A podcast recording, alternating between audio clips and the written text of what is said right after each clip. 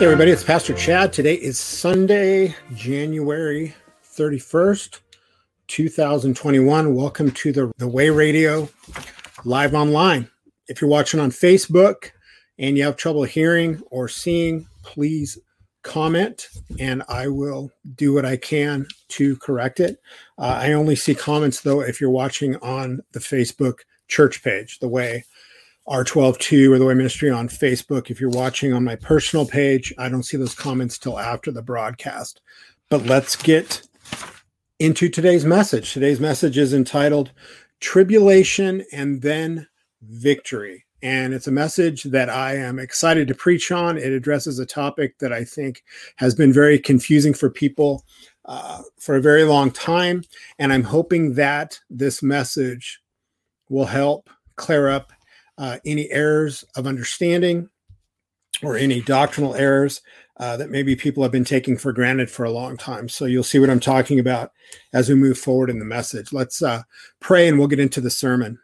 Dear Heavenly Father, we thank you once again that we're able to gather here every Sunday online uh, to hear your word, to learn of you, to worship you. And Lord, I just ask today that you would uh, just bless each person that hears this message with uh, your Holy Spirit, uh, that those that know you would be edified and strengthened from your word, uh, would grow in wisdom, knowledge, and understanding. And those that don't know you, Lord, that maybe you would touch their hearts, that you would uh, do a mighty work uh, in them and bring them to faith in Jesus Christ so that they would be saved from the wrath to come and know what it is uh, to have the joy and the peace of Christ. And we just thank you and praise you in Jesus' name. Amen. All right. So, again, the name of the message today, or the title of the message, is Tribulation and then Victory. We're continuing in the book of Revelation, and we're going to be in Revelation uh, chapter 1, and we're just going to be discussing one verse today, verse 9. but this is a continuation of the Coming Storm series that I started uh, a few weeks ago. I think it was five or six weeks ago. And I'm going to continue to hit this topic of the coming storm, uh, which I think applies very much to the times in which we live, uh, the things we're going through in America politically and sociologically, uh, and spiritually, because everything really is uh, stems from the spiritual battle that is being waged around us in the spiritual realm and that is carried out on the physical realm. So I hope you enjoy this message. And uh, as usual, I would suggest that you have your Bible open that you take notes and study what you write throughout the week. This is a bit of a intricate message. It's a bit complicated. Um, so, uh, you know, take notes, jot things down, and follow along in the Word. Um, to preface this message, I just want to say that since the book of Revelation inspires us to look forward to Christ's return, to be prepared for that, to be awake and to be ready, it seems proper that we have a correct understanding of Christ's return and are meeting him in the air or our resurrection right from the beginning of the book of Revelation, that we get a proper perspective of how we are to view these things. And that's why I'm really uh, delving into this one verse that you'll see today. And I think you'll understand why it's so important that we have a proper understanding of it. Um, in this sermon, I'm going to address four main points. And the first one is uh, what's called dispensationalism, as it um, refers to the nation of Israel or the Jews, and then the Gentiles. And you'll understand what I'm talking about as we get into the message. So we're going to address the, the dispensational views of the Jews and the Gentiles. We're going to discuss the tribulation that we read of in scripture and especially in the book of Revelation. We're going to discuss the resurrection of believers and the return of Christ. And then we're going to discuss pre-tribulation theory, pre-tribulation theory's effect on the message of the gospel. So there's four main sections of this sermon that we're going to hit. And I want to be sure that we're as um, as clear as possible as I address each point. So if it tends to drag out a little bit, if it's taking too long, I may separate this into two sermons or three sermons, whatever's needed. So we'll just see. So again, we're going to address dispensationalism, Jews and Gentiles, the tribulation, the resurrection of believers, and the return of Christ, and pre tribulation theories' effect on the message of the gospel. So, with that in mind, if you have your Bibles open and you'd like to use those, go ahead. If you'd like to follow along on the screen, uh, let's look at Revelation 1, verse 9, which says, I, John, your brother and fellow partaker in the tribulation and kingdom and perseverance which are in Jesus, was on the island called Patmos because of the word of God and the testimony of Jesus. Now, anybody that's studied Christian history in John's life, we know that he was on the island of Patmos. He was exiled there specifically for the reasons that he lays down in this verse because of the word of God and the testimony of Jesus. Because he was a Christian, he was proclaiming the gospel, he was cast out of society.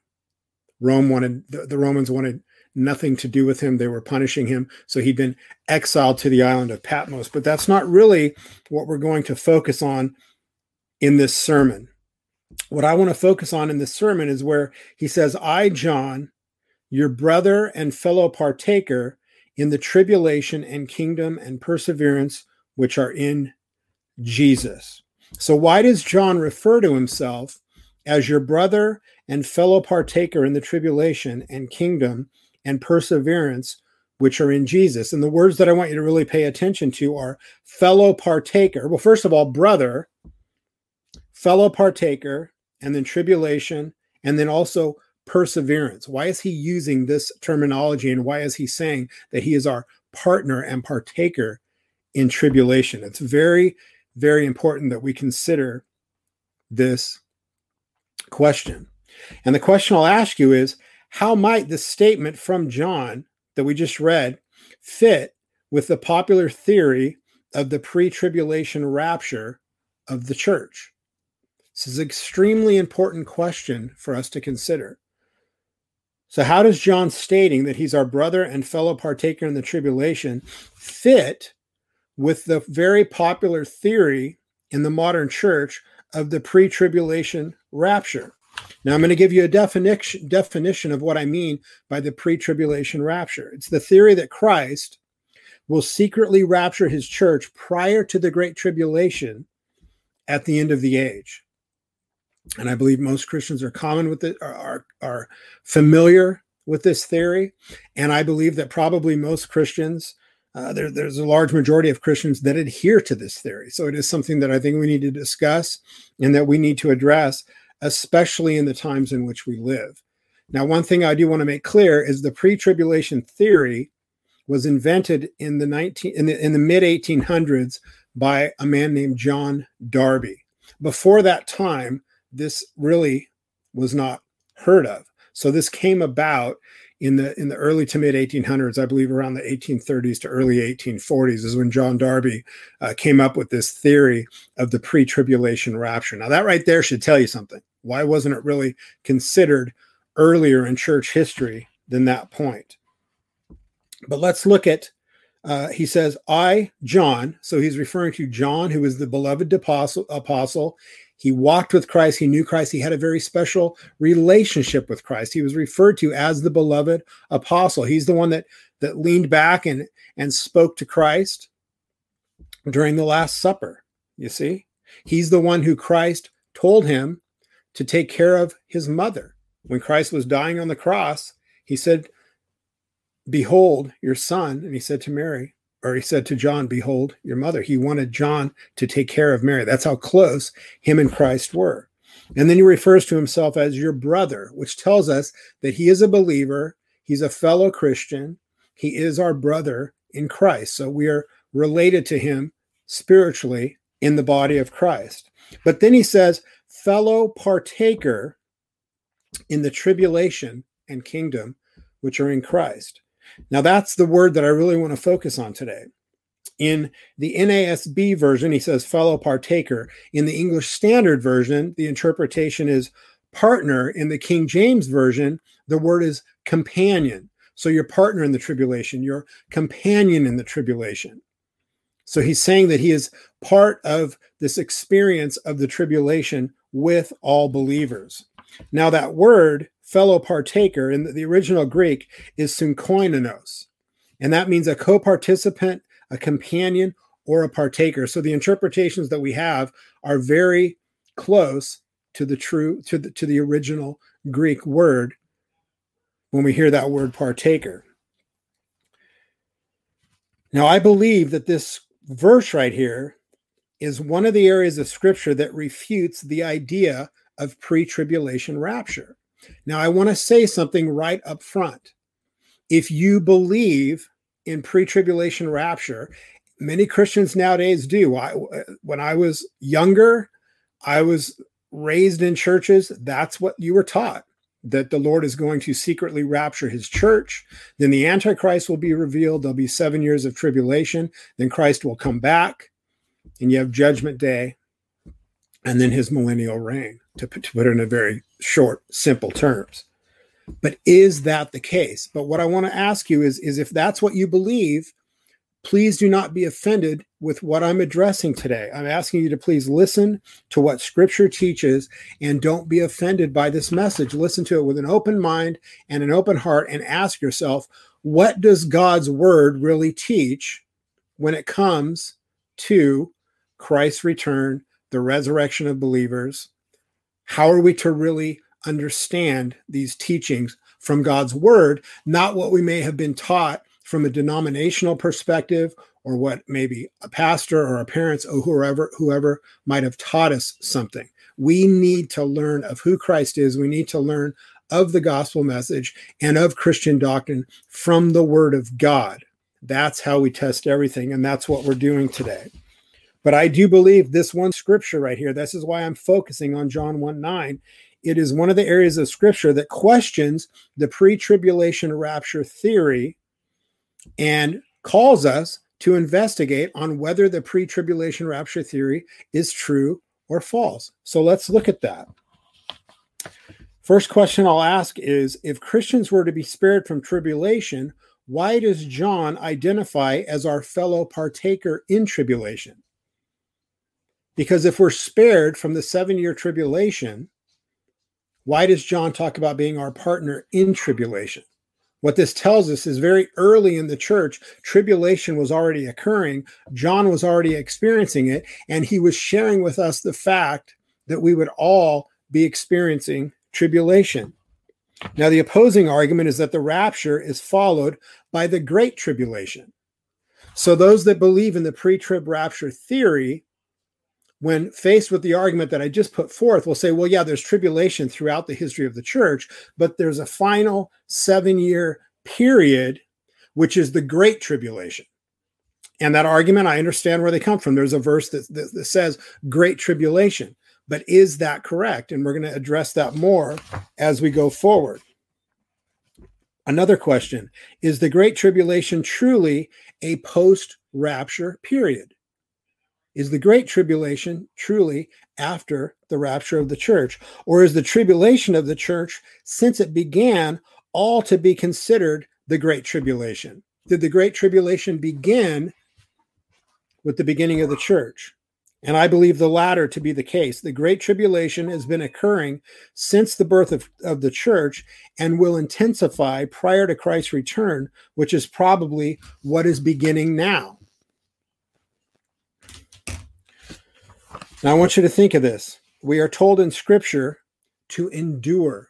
I'm starting to give you scriptural evidence to show that the post tribulation rapture theory really needs to be analyzed and questioned. We are told in Scripture to endure. If you look at Matthew 24 13 and Mark 13 13, they say, But the one who endures to the end, he will be saved. And Mark 13, 13, you will be hated by all because of my name, but the one who endures to the end, he will be saved. If we're if we are to be spared from tribul- tribulation, why are we encouraged in scripture to endure? What must we endure if we're not to experience tribulation? Very important questions to consider. Now, like I said before, the pre tribulation rapture theory is very popular. And again, I don't want you to be offended, but this is true. The pre tribulation rapture theory is very popular. However, there are no scriptures in support of it, and there are many scriptures which strongly contradict it. And that's what I'm going to show you guys today. So I want you to really pay attention and to listen to this because, like I said, this is a very, very important thing for us to understand in the modern church.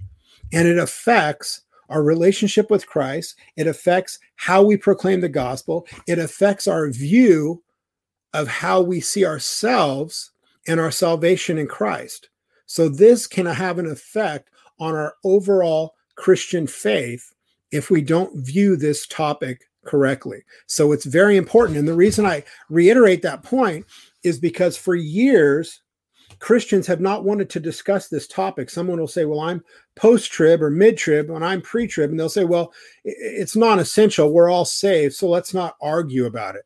I do believe that this is an important doctrine. And while it is not essential, the, the essential thing is that we we place our faith and our trust in Christ and his imputed righteousness for salvation. But this does have such an effect on the church at large and on us as individual believers that I think it's very, very important that we pay attention to this and try to grasp the true biblical teaching and to have a correct biblical understanding of what will take place upon Christ's return when he comes back for his church. And another point I want to make here is my argument through this sermon will hopefully be very thorough, but it's by no means exhaustive.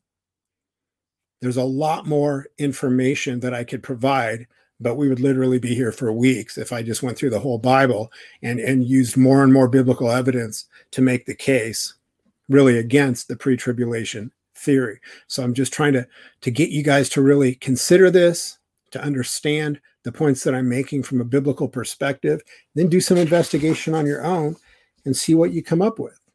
Now, first of all, regarding dis- dispensa- dispensationalism or the dispensation of the Jews and the dispensation of the Gentiles, what do I mean by that? There are many that believe uh, we all understand that the Jews were the chosen people of God. The Jews were the people that God blessed to bring to, proclaim his law. Jesus came from Judaism.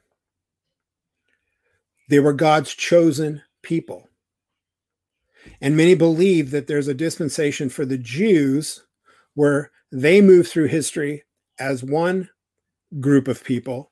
And then the church, after Christ's crucifixion, resurrection, and ascension, and the church was born, that the Jewish people and the church moves separately through history until we reach that seven year tribulation period. And that is the time in which the Jews will be brought to faith in Christ. So you've got two separate dispensations. I do not believe that that's the case, and I'll show you biblically why I don't agree with that. What I believe is the Jewish people were used to bring in the Messiah. He came through Judaism, he was born a Jew. The message of the gospel was also given to the Gentiles because what happened? The Jews rejected it mostly. Some believe, but not all. You could say predominantly the nation of Israel, the Jewish people, rejected Christ as the Messiah. That's obvious. So the message of the gospel was proclaimed to the Gentiles.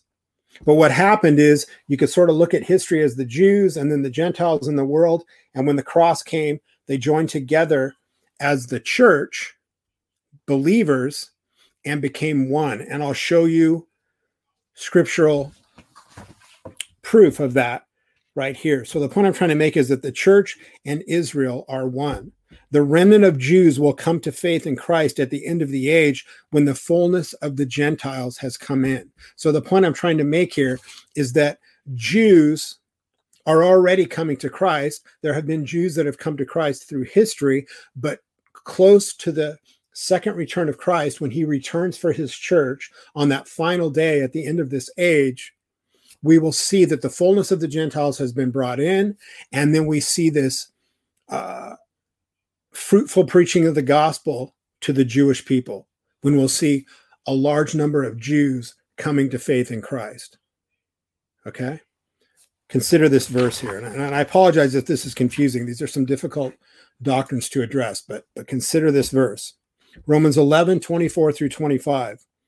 For if you were cut off from what is by nature a wild olive tree and were grafted contrary to nature into a cultivated olive tree. He's talking to the Gentiles. This is Paul writing to the Roman Gentiles. How much more will these who are the natural branches, meaning the Jews, be grafted into their own olive tree? For I do not want you, brethren, to be uninformed of this mystery, so that you will not be wise in your own estimation, that a partial hardening has happened to Israel until the fullness of the Gentiles has come in until the fullness of the Gentiles has come in. Exactly what I was just speaking about. Now, pre tribulation theory claims that the Jews will come to faith during the seven year tribulation after the church is raptured. So, they, like I said, they believe that there is two dispensations the Jewish dispensation and the Gentile dispensation. Is that biblical? Are Jews and Gentiles two separate entities, you could say, or two separate people? Or are we one? If you're a Jewish believer or a Gentile believer, are you one in Christ? Very, very important for us to get this straight and to understand this. And I think the best place for us to get a picture of what the truth of this is biblically is in the book of Ephesians, chapter 2, verses 11 through 22. And I'm sorry, there's a lot of scripture today because this is very, very important. So I've really used a lot of scripture to make these points. So Ephesians and elsewhere in scripture teaches that the true Israel is spiritual, the body of Christ made up of both Jews and Gentiles. And the thing here that really helps you understand this is the difference between physical and spiritual. Okay? Physical and spiritual. Obviously, there are Jewish people who were born physically into the tribe of Israel, into, into Judaism. Gentiles are not, but we're not talking about physical lineage here. We're talking about spiritual birth. So let's look at Ephesians 2 11 through 22. Therefore, remember that formerly you, the Gentiles in the flesh, he's talking about physical, the flesh, who are called uncircumcision by the so called circumcision, meaning Jewish people or, or, Israel, which is performed in the flesh by human hands, remember that you were at that time separate from Christ, excluded from the commonwealth of Israel, and strangers to the covenants of promise, having no hope and without God in the world. So he's given us a picture of Judaism was God's chosen people. If you were not in the Jewish faith, you were outside of Christ, you were lost in the world. But now in Christ, you who formerly were far off have been brought near by the blood of Christ. For he himself is our peace, who made both groups into one and broke down the barrier of the dividing wall by abolishing in his flesh the enmity, which is the law of commandments contained in ordinances, so that in himself he might make the two into one new man, thus establishing peace, and might reconcile them both in one body to God through the cross by it having put to death the enmity. And he came and preached peace to those who were far away, Gentiles, and peace to those who were near, the Jews. For through him we both have access in one spirit to the Father. So then you, meaning Gentiles, are no longer strangers and aliens, but you are fellow citizens with the saints and are of God's household. Having been built on the foundation of the apostles and prophets, Christ Jesus himself being the cornerstone, in whom the whole building being fitted together is growing into a holy temple in the Lord, in whom you also are being built together into a dwelling of God in the Spirit. So Paul is telling us in the book of Ephesians here that the Jews and Gentiles have become one man in Christ, one race, one church. You see? That's what Paul's getting across. So if you are a true believer in Christ, you are part of the true spiritual Israel. It says in scripture that the true children of Abraham are not of the seed or the flesh, but are of the spirit. You see? So the true Israel are the true believers in Christ. So Jew doesn't matter if you're Jewish or Gentile. talking about one new creation in Christ. Very, very important for us to understand. Now, notice in verse 14, he says the barrier of the dividing wall. So he gives us this visual of this wall that's existed down through history separating the Jews from every other person in the world, from every other type of person in the world, or every other uh, race. You see, there was a dividing wall. But we're given a picture of that because it refers to the courts of the temple in Jerusalem. Consider that in the temple, a wall separated Gentiles and Jews, and Gentiles could not enter the inner court where sacrifices were made. All through Jewish history, the only people that could enter into the inner, most sacred parts of the temple were Jewish people. The Gentiles were not allowed to enter in there. But it says Christ has taken that wall away and joined us together. So we get another picture of that joining together. Now, as sort of a side note here, verse 20 says, having been built on the foundation of the apostles and prophets, Christ Jesus himself being the cornerstone. This doesn't have a lot to do with today's message, but I just wanted to make this point because of a problem that we see in so much of the modern church. If you spend any time on social media, you'll see people identifying themselves as apostles and prophets. I'm apostle Bill, whatever. I'm apostle or prophet Sam, whatever. I have this prophecy for you. I have ap- apostolic gifts. Those are clear signs of false teachers and people that probably have no understanding of what the Bible actually teaches. This verse here shows that the fact that the apostles and prophets make up the foundation of the church is an indicator that these offices have passed away. That's why there's that word the, the apostles and prophets. He's referring to those apostle and prophets down through history, down through Judaism, who prophesied the coming Messiah, prophesied the coming gospel message of Jesus Christ. That was the foundation that the church is built on. And since the foundation has been laid, there is no longer any need for apostles and prophets in the church. Now, I have been told, and I and I saw it in one of their uh, Bibles that they've corrupted, is the Mormon Church removes that word "the" in Ephesians six twenty from their King James version that they use because if you put the apostles and prophets, it's automatically pointing to those Old Testament apostles and prophets, and it negates or nullifies anything that Joseph Smith said. So they had to get rid of that word the. Whether they still do that or not, I'm not sure, but I had a friend who had come out of Mormonism show that to me. So they can just say apostles and prophets because then if you take the out, it's not really pointing at anything, anyone in particular, and it leaves it open to anyone that wants to claim to be an apostle and prophet. So another very important teaching for us to pay attention here. But back to the point I was making, let's look at Galatians 3 14 and 16, and then verses 28 through 29 that reiterates the point that the Jews and Gentiles in Jesus Christ have become one man.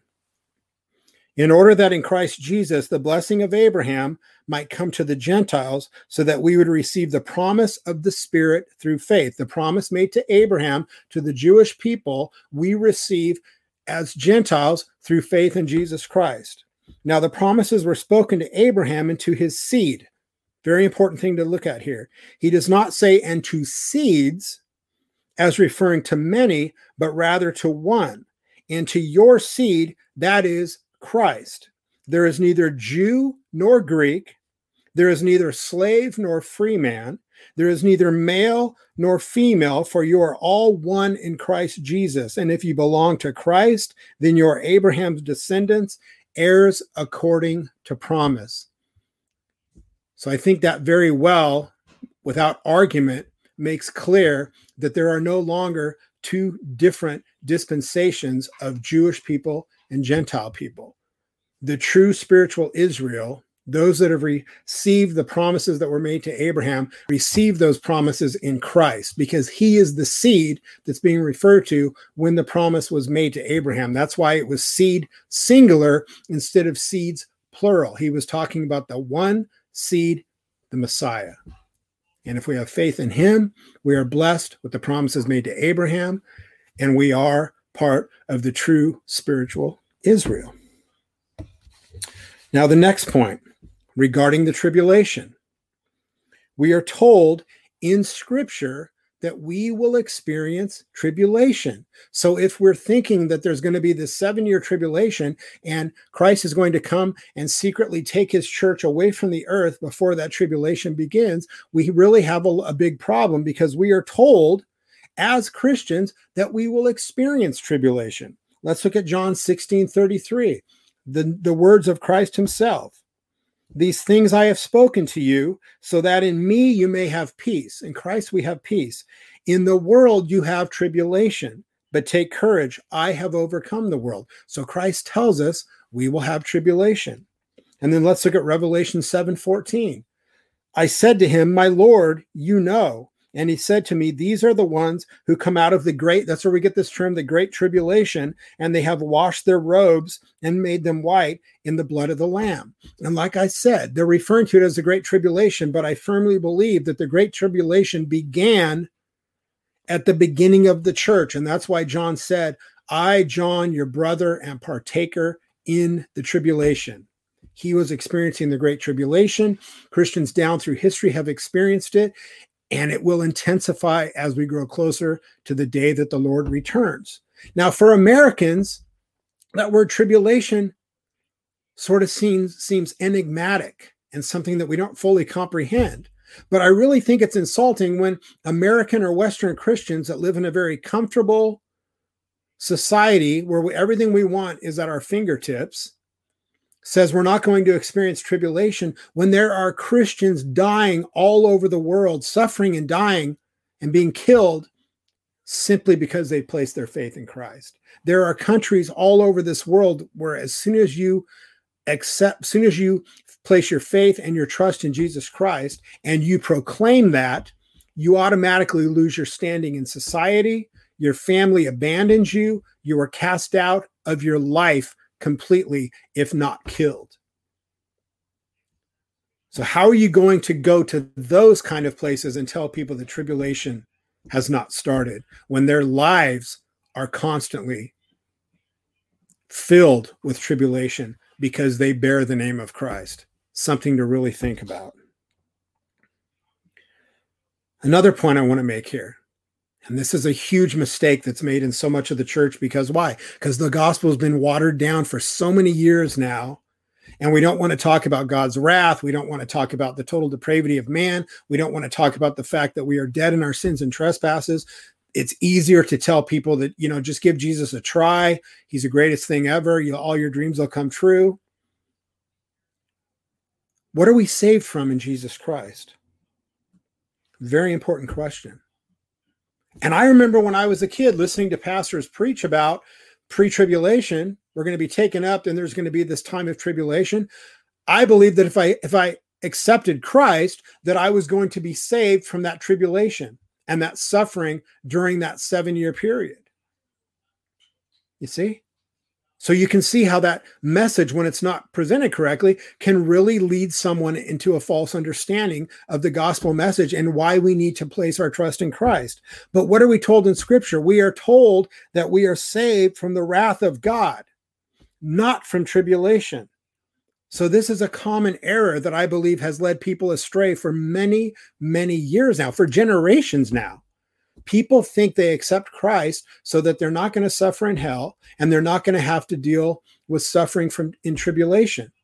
No, we accept Christ because we he saves us from the wrath of God. That's what he bore on the cross for us. God poured out his wrath on the Son, and the Son did that so that we wouldn't have to have God's wrath poured out on us if we had placed our faith and our trust in Christ and we stand in his imputed righteousness. You see, we are saved from God's wrath, not from tribulation. Look at Romans 5 9. Much more then, having now been justified by his blood, we shall be saved from the wrath of God through him. The point that I just made, made much more eloquently by Paul in Scripture. So now let's look at the next point. If we're talking about tribulation, we're talking about Christ's return. We need to discuss the resurrection of believers and the return of Christ. What's going to happen on that day? How will the resurrection of believers take place? And what does it mean when Christ returns? What is that event going to be like?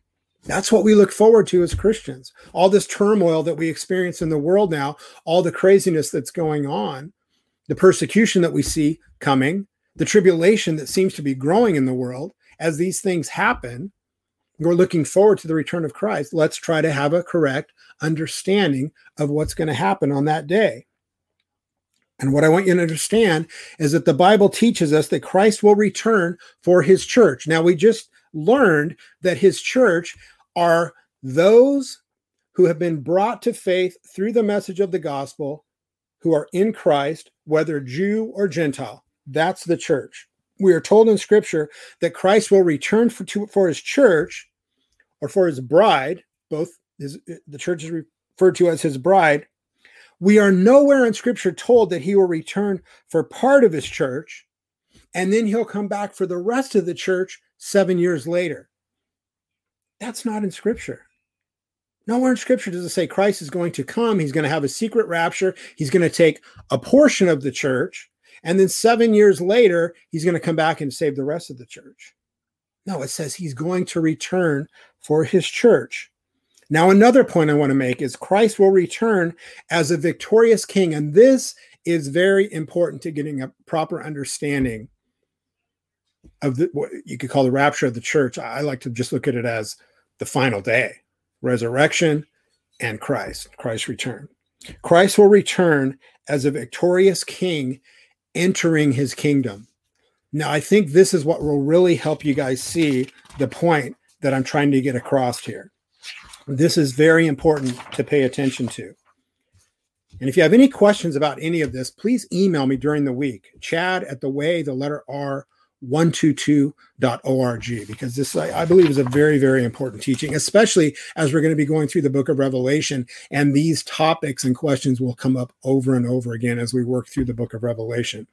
So, to begin,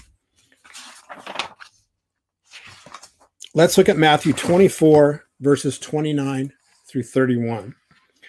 And we're given this explanation by Christ of what his return will be like. It says, But immediately after the tribulation of those days, the sun will be darkened, and the moon will not give its light, and the stars will fall from the sky, and the powers of the heavens will be shaken. And then the Son of Man will appear in the sky, and then all the tribes of the earth will mourn, and they will see the Son of Man coming on the clouds of the sky with power and great glory. And he will send forth his angels with a great trumpet, and they will gather together his elect from the four winds, from one end of the sky to the other. So, explain to me how that fits in with a pre tribulation rapture when it says, but immediately after the tribulation of those days. Also, how could it be a secret rapture if there is the sound of a trumpet and all the tribes of the earth will see Christ coming? So, again, you're seeing these huge inconsistencies if you try to believe the pre tribulation rapture theory.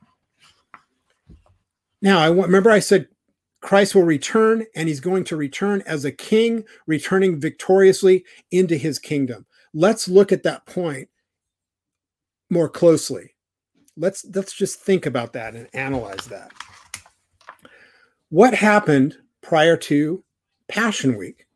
At the end of Christ's ministry, it said he set his face towards Jerusalem. He knew while, why he was going to Jerusalem. He was going to be tried falsely. He, he was going to be betrayed, put on trial falsely, condemned, crucified, killed, raised three days later, and then he would ascend. But what happened as Christ approached Jerusalem before this started? What happened? The people came out and praised him, and then they entered the city with him. So picture Jerusalem. We've all seen pictures of it, the big wall around Jerusalem. Christ is coming in on a donkey, and the people go out they meet him they're praising they're saying praise to hosanna in the highest they're, they're putting palm fronds in front of him they're treating him like royalty as a king they're welcoming welcoming him and then they're ushering him into jerusalem that's that's how christ came into jerusalem Now consider that in ancient times, when a king returned victoriously from war, as he approached his kingdom, his subjects would come out to welcome him, and then they would march with him victoriously into his kingdom, just like we just heard about Christ. So, what I'm saying is, when Christ came into Jerusalem that, that time, prior to Passion Week, he was prefiguring, in a way, how he will return victoriously on the final day. At the resurrection, those who have died in Christ will rise, and then those who are alive in Christ will together meet the Lord in the air and usher him into his kingdom victoriously. And the unsaved will be resurrected to face judgment and the wrath of God. So those that adhere to the pre-tribulation rapture theory, they believe that the Lord raptures his church, you meet him in the clouds, you go away to heaven with him. That is nowhere taught in scripture. No, we go to meet him because he is we're ushering him into his kingdom. He's marching with his army of believers into his kingdom to take possession and to cast out the forces of evil that have been existing in it for too long. He's taking possession of his kingdom. That's why it says he comes like a thief. Satan thinks this is his domain. And for right now, is in a way it is. He's called the prince of this world. Christ is the king. And he's kicking out the prince that is traitorous and against him. You see?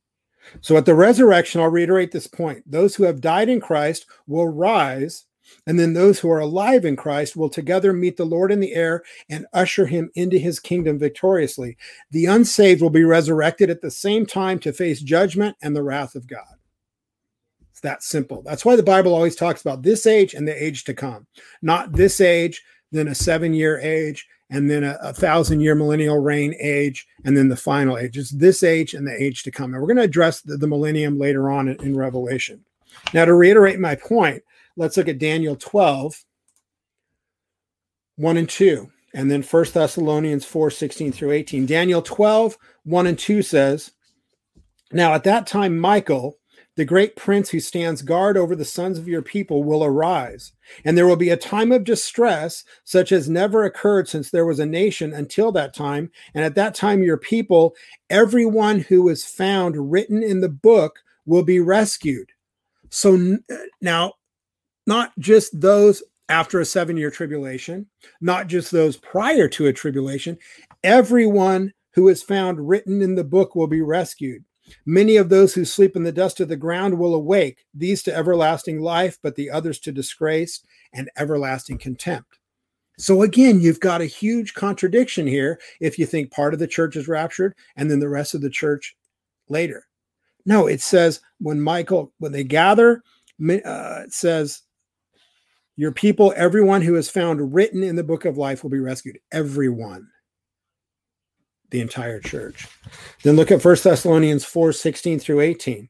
For the Lord himself will descend from heaven with a shout, with the voice of the archangel, and with the trumpet of God, and the dead in Christ will rise first. Then we who are alive and remain will be caught up together with them in the clouds to meet the Lord in the air, and so we shall always be with the Lord.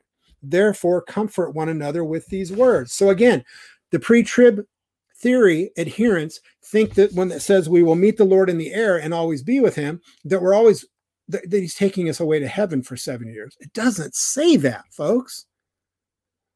That is such a huge mistake. Now, I'm going to show you from the original Greek an even stronger argument to back up what I'm trying to get across right now. Look at verse 17 uh, from Dan- from Thessalonians 4 16 through 18.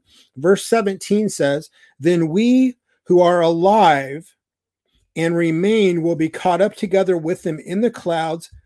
This is the key word to meet, and then the Lord in the air. To meet. That word in the original Greek that Paul used when he wrote that is, is a word, uh, is the Greek word anantesis or anantesis. I forget the exact pronunciation. And it means encounter or to meet. So anantesis means encounter or to meet. Pre tribulation theory assumes that believers are secretly raptured, meet the Lord in the air, and then go to heaven with him. The scriptures nowhere teach this. And that word, antithesis, impl- implies explicitly the opposite. If you study that Greek word in scripture, it means exactly the opposite of meeting the Lord in the air and then going away with him. And I'll prove that right here. First of all, let's look at a quote from F.F. Bruce on this argument that we're talking about today. He says, When a dignitary paid an official visit or a parousia, which in Greek means presence or arrival or official visit, Christ parousia, to a city in Hellenistic times, the action of the leading citizens in going out to meet him and escorting him on the final stage of his journey was called the, the anathesis. So again, we've got a precedent in history where this word reiterates what I've just been talking about. Anathesis, going out to meet the Lord and usher him back into his kingdom. One thing I really like about here, says the action of the leading citizens in going out to meet him. The leading citizens on judgment day, on Christ's return, will be the church. You see? Because everyone else will be condemned if they're not in Christ. So that quote, again, helps make the point that I'm trying to make here. But now let's take it even further. Let's look at this word where it's used two other times in the New Testament, where the word anathesis is used elsewhere in Scripture.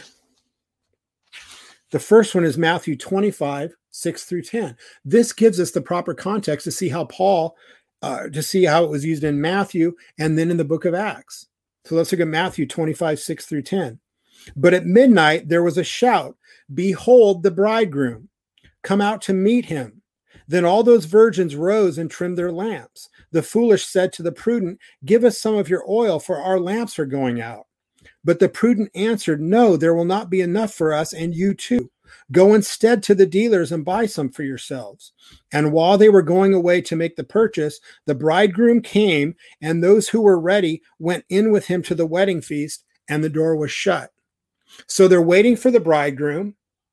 The bridegroom, who is Christ, obviously, returns. They go out to meet him. As they're going out to meet him, those that realize that they have not been responsible, that they have rejected Christ, they have not trimmed their lamps and set aside oil, so they're not prepared, they have not accepted the message of the gospel. They're scrambling to try to figure out what to do. The believers go out, meet the bridegroom, and then what does it say? went in with him to the wedding feast, come back into the wedding feast and shut the door. And that word, antithesis, is the Greek word that's used where it says, uh, Behold, the bridegroom come out to meet him. You see? That's where that verse, that's where that word is used right there. It's used again in Acts 28 14 through 15 there were found some brethren and were invited to stay with and, and we're invited to stay with them for seven days and thus we came to rome this is paul's journey to rome and the brethren when they heard about us came from there as far as the market of appius and three inns to meet us. And when paul saw them he thanked god and took courage. They came out they met paul. He uses that same word. They met him and they ushered him into rome. So, two other instances of that word in scripture is going out to meet the traveler that's returning or, or coming to a place and come back with them. So, scripture very much attests to the point that I'm making. When Christ appears in the clouds, the dead in Christ will rise first. Those that are alive in Christ at that time will meet we'll all meet together in the air with with our savior our king and we will march with him victoriously into his kingdom and that will be Judgment Day. Fascinating study right there. It shows the importance of taking the time to research what the original languages of Scripture say if you're confused on something, or if you have a, uh, if you're arguing with somebody because they believe something differently than you do, go to the original languages. It's easy to do nowadays with nowadays with all the software that's available. Now I want you to look at Second Thessalonians 2, 1 through 12 because this speaks directly of Christ's return, the rapture, and the tribulation. This is a big portion of scripture, so bear with me. But let's look at this. Second Thessalonians 2 1 through 12. Now we request you, brethren, with regard to the coming of our Lord Jesus Christ and our gathering together to him, again, that you not be quickly shapen from your composure or be disturbed either by a spirit or a message or a letter as if from us to the effect that the day of the Lord has come. Let no one in any way deceive you, for it will not come unless the apostasy comes first and the man of lawlessness is revealed, the son of destruction. So we are clearly taught here that the Antichrist will be revealed before Christ's return. Christians who are alive upon Christ's return will witness the Antichrist, who opposes and exalts himself above every so called God or object of worship, so that he takes his seat in the temple of the, of God, displaying himself as being God.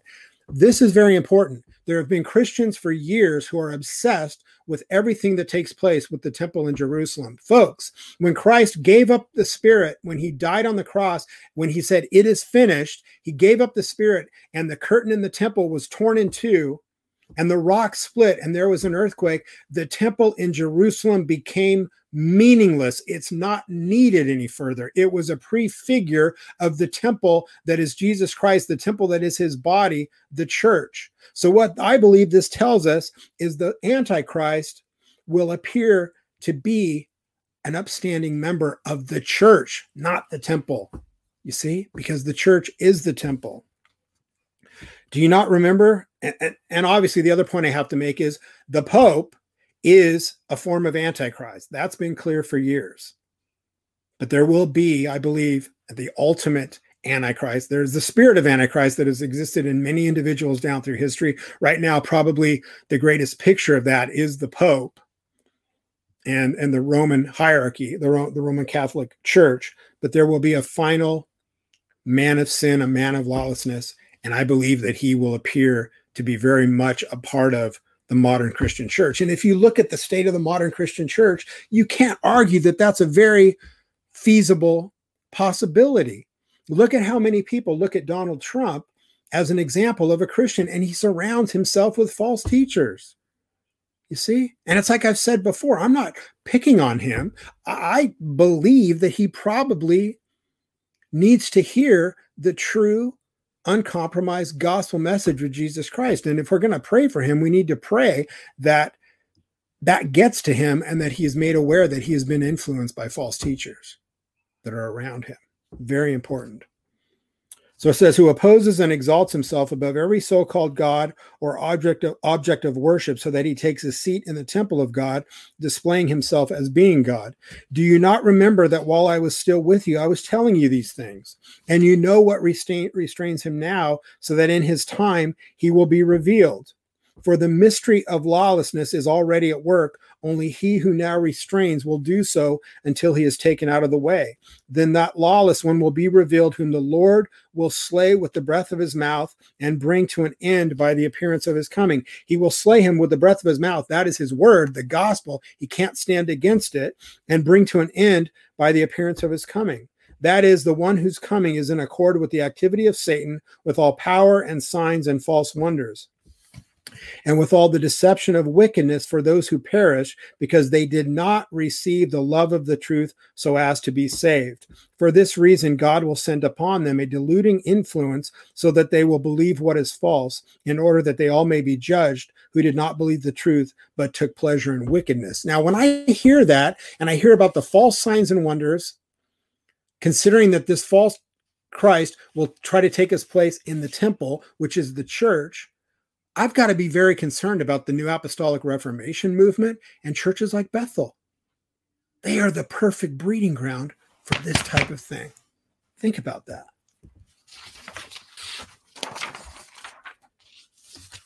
So, the above scriptures that I just shared speak of Christ's return, the rapture, and tribulation.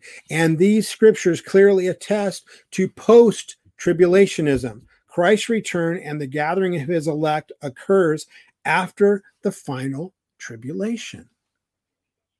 That's taught all through scripture. Like I said at the beginning, you can go all through scripture, and the only way you're going to justify a pre tribulation rapture theory is by twisting scripture and taking things out of context. And the other big problem that you're going to have, the thing that you're going to have to do is you're going to have to look at the book of Revelation literally rather than symbolically. And that's a really big error that quite a few people make for years. It's been a big problem in the church. The book of Revelation is apocryphal language that's meant to be symbolic unless it is clearly literal or it's told to be taken literally.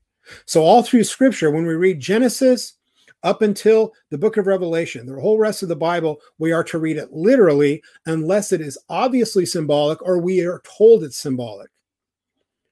Apo- the book of Revelation is the opposite.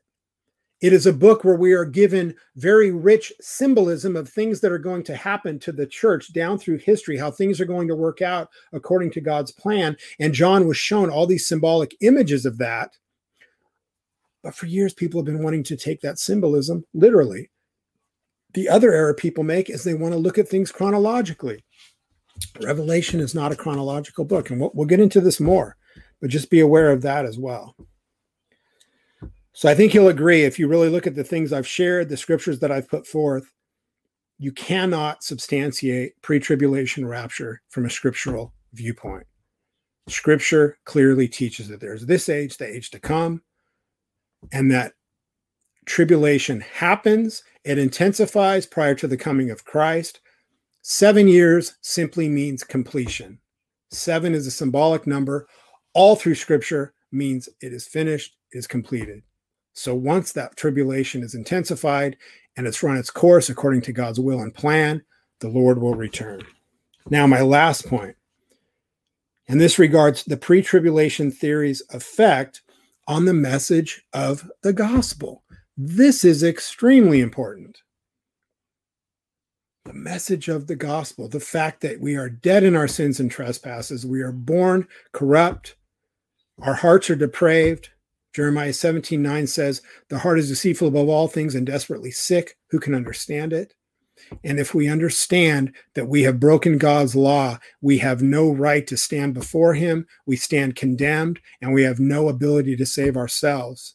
And that the only ability, the only way that we are ever going to be saved is by understanding that we must place our trust and our faith in the atoning sacrifice of Jesus Christ and be washed by his blood, have our sins, our sins washed away by the blood of Christ and his righteousness imputed to us that message must abide in our hearts. And I'm afraid that this post tribulation theory, which is a huge error, affects that proclamation of the gospel. Why is that? First of all, it seems, and I've looked at this through church history, it seems that pre tribulation and a rejection of God's sovereign election go hand in hand. One thing I've noticed is those that understand the sovereignty of God, that accept his doctrine of election, that accept uh, the five points of Christian doctrine that I've gotten into before, that really understand God's perfect sovereign plan, they will reject pre tribulation theory. Why? Because so many look at that seven year tribulation period. The church is raptured, then there's a seven year tribulation period, and all the people that are left behind have a second chance. Now they can be convinced to accept Christ. That's a common viewpoint in the church.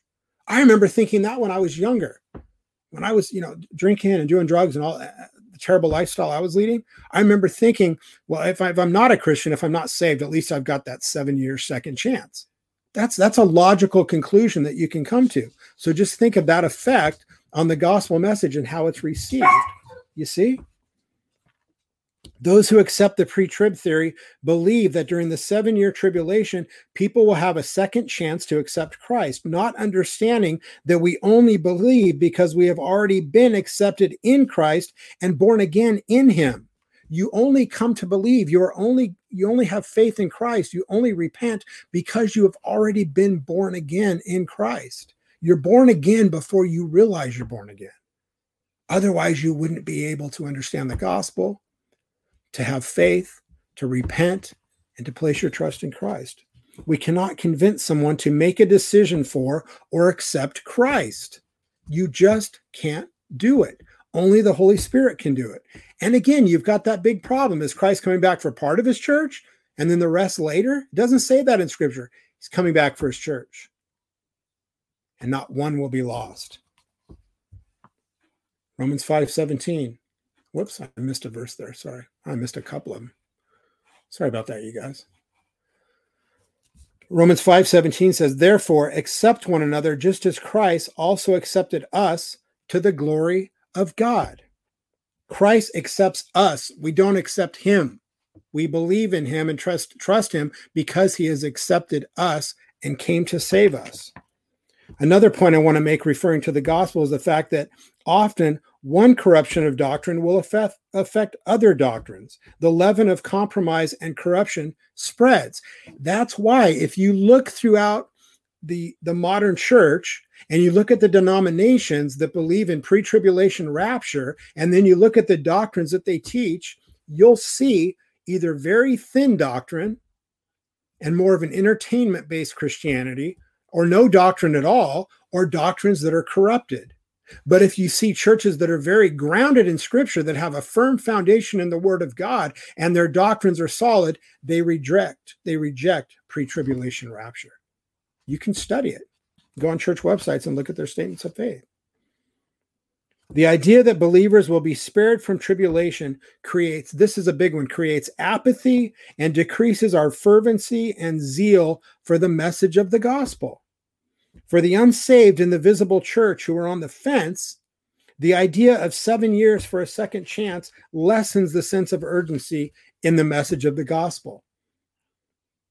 Probably everybody that's anybody that's been a Christian for any amount of time has heard a Christian say, I'm just so glad the Lord's going to take us away before things get really bad. No, that right there is apathetic that means I'm just going to kick back. I'm just going to chill until the Lord returns and because things are getting a little crazy. No, the Lord will save us from the battlefield, not from the sidelines. You see? So you're starting to see how an improper understanding of Christ's return and this false understanding that there's pre tribulation rapture, that we're saved from tribulation, can have a severe effect on how you proclaim the gospel and how you view the gospel and how you might accept the gospel. Because there are people in the church, I know it for a fact, that do not take the gospel seriously because they think, well, yeah, seven years tribulation is going to be tough, but at least I, I know then for sure that Christianity is true because all the Christians disappeared. So I'll accept him then. Folks, I had that go through my head, like I said earlier in my life. So you can see the effect it has on the gospel. I'm going to close with First Thessalonians 5, 1 through 11. And I'm sorry I went too fast and I lost it on the screen. So I'll read it to you. Now, as to the times and the epochs, brethren, you have no need of anything to be written to you. For you yourselves know full well that the day of the Lord will come just like a thief in the night. While they are saying peace and safety, then destruction will come upon them suddenly, like labor pains upon a woman with child, and they will not escape. But you, brethren, are not in darkness, that the day would overtake you like a thief. For you are all sons of light and sons of day. We are not of night nor of darkness. So then let us not sleep as others do, but let us be alert and sober. For those who sleep do their sleeping at night, and those who get drunk get drunk at night. But since we are of the day, let us be sober, having put on the breastplate of faith and love, and as a helmet, the hope of salvation. For God has not destined us for wrath, but for obtaining salvation through our Lord Jesus Christ, who died for us so that whether we are awake or asleep, we will live together with him. Therefore, encourage one another and build up one another, just as you also are doing. Follow Paul's teaching right there, and you will be fine. Folks again if this was confusing i apologize. Uh, it's a very complicated topic to address but i think it's a topic that is quite often neglected and people don't want to get into because they think they're going to offend people. But i think you'll understand you'll agree with it has an effect on how we view the gospel it has an effect on our faith and i think we have to understand the truth of what's going to happen upon christ's return and how we are to look forward to that and understand that as christians we will face tribulation, but it teaches, we'll see it as we move through the book of Revelation. He will protect us through tribulation. He promises to bring us through it. So it's not like we're just going to be tortured for seven years. And like I said, that seven years is symbolic. You see, tribulation has existed since the beginning of the church, but he says he will seal his saints with his name, and we will be protected from the time of tribulation. Okay? So have faith in God, stand firm in him. Let's pray. Heavenly Father, we just thank you so much for your word, for your message. Uh, Lord, we just ask that you would strengthen each one of us, that you would edify us, and that we would have a proper understanding of your plan of salvation and how you are working things out in history. Uh, Lord, I just ask that you would uh, guide us in the coming week, that you'd open doors of opportunity for us to share the gospel, and that your word would go forth powerfully and it would all be to your glory. In Jesus' name, amen. Uh, folks, if you'd like to visit our website, just go to the way, the letter R, 122.org. All of my sermons are also published as a podcast the following week, usually on Tuesday or Wednesday, sometimes later, depending on how busy I am. Um, you can find the podcast at the Christian Podcast Community.org and then just look for the way radio on there. There's a lot of great christian podcasts in the christian podcast community but that's who hosts it for me. Uh, you can also find us on youtube. Just search for the way ministry church. I'm going to be transferring to another uh, platform from youtube gradually over the next month or so because uh, it's becoming very clear that probably anything to do with christianity will be deleted from youtube before too long um, we are very much praying about and looking at the opportunity of opening a Bible training center in Kenya. Uh, it looks like we will probably be doing that in Nairobi. I'm talking to a friend of mine who is in ministry. We are we are considering joining forces in this project. Uh, but I'll be honest with you, right now with the COVID epidemic, our funding has dropped off radically and we need all the help we can get. I do feel like the Lord is opening this door for us and that He will lead people uh, to us that will help us in this. So please consider donating to the ministry. Uh, you can make a one-time donation. What really help really helps is if you're willing to uh, sign up for monthly donations. So please pray about that, and you can do that at the way the letter R 122.org. You can donate there. And I have also started a side business to help uh, better support my family, to also help support uh, some of the people in Kenya. We're importing products from Kenya that we are uh, helping design and construct. And if you'd be interested in seeing that, just go to elephantwalk.net. That's the name of that new endeavor. If you could please pray for that as well. Um, I'm real excited about it, but like I said, with with uh, funding dropping off so severely, um, sometimes you have to re strategize and figure out new ways of doing things. So uh, we decided to go ahead and, and, launch a business on the side uh, to help support the family, the ministry, and the people that we work with in Kenya. Again, thank you so much for watching. I appreciate it. And we will be back here next Sunday, same time, same place. God bless you guys. Take care.